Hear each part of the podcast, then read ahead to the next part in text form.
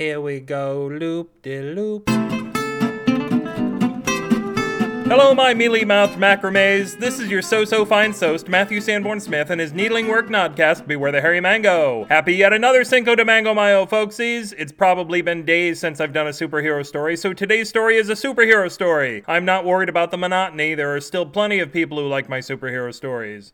Like Ramon, and you, and Ramon.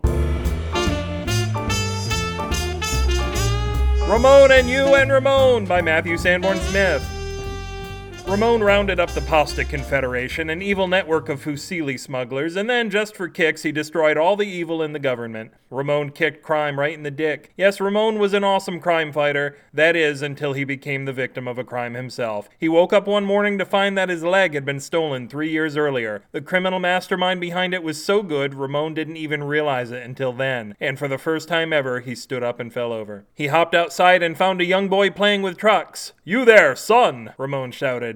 Ramon? The lad exclaimed in wonderment.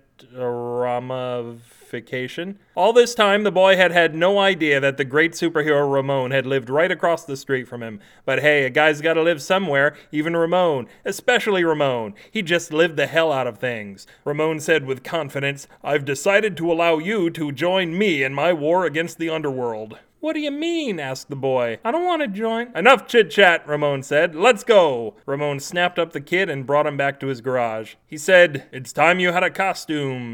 You? My name's Tommy. Hmm, Ramon and Tommy. Nah, I like the name you better. Enough chit chat. It's costume time. Ramon whipped up something strappy out of leather. He wrapped it around Tommy's feet and harnessed the boy upside down to where his leg used to be. Walk on your hands, you, Ramon said. You mean like this? You asked. The boy got the hang of being a leg incredibly quickly. How lucky could Ramon be? He'd originally picked the boy merely for his height. Excellent, Ramon said.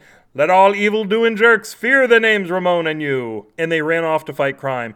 With the aid of You's two hands, Ramon ran like the wind. It was like having three feet, and that was more of a superpower than Ramon had ever had before. He kicked crime in the dick even harder, unless he used the other leg, in which he punched it in the dick twice. Everything was going great until Yu got a little taller, and then suddenly Ramon was running around lopsided and constantly veering to the right. Ramon would have traded in you for a shorter partner, except he couldn't undo the strap which held you on. In fact, he was having trouble doing much of anything because you just kept getting bigger. It seems that all that blood rushing to the kid's head stimulated his pituitary gland, something awful, and you became a giant in weeks. That was like another superpower. Then you burst from the bonds that had held him all those weeks and strapped Ramon to his hip and made the older man his leg. His, his third leg, I mean. Not the gross third leg, you perv. Although for a few weeks criminals had belly laughed with delight at the names Ramon and you, they now screamed in terror at the names you and Ramon. If you had any regrets about the life of crime fighting he'd been kidnapped into, it was that although he'd wanted more than anything to change his name back to Tommy, that idiot Ramon still had something like 7,000 business cards left with the name you on them. He gave Ramon such a sidekick.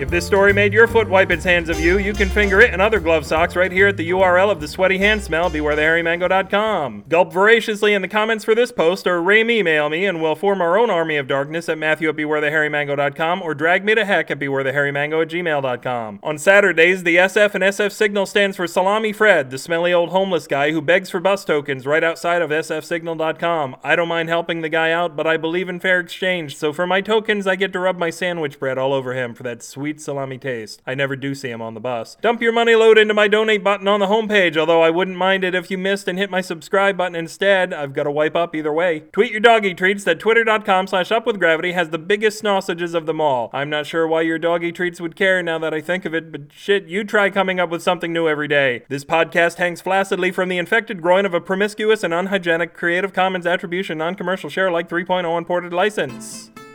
Wait till the next time this is Matthew Sanborn Smith telling you don't wash your dirty linen in public. Do it at my house so I can watch in private. Oh, baby. So dirty. Good night. Ramon? The lad exclaimed in wonderment. A Rama? Vacation?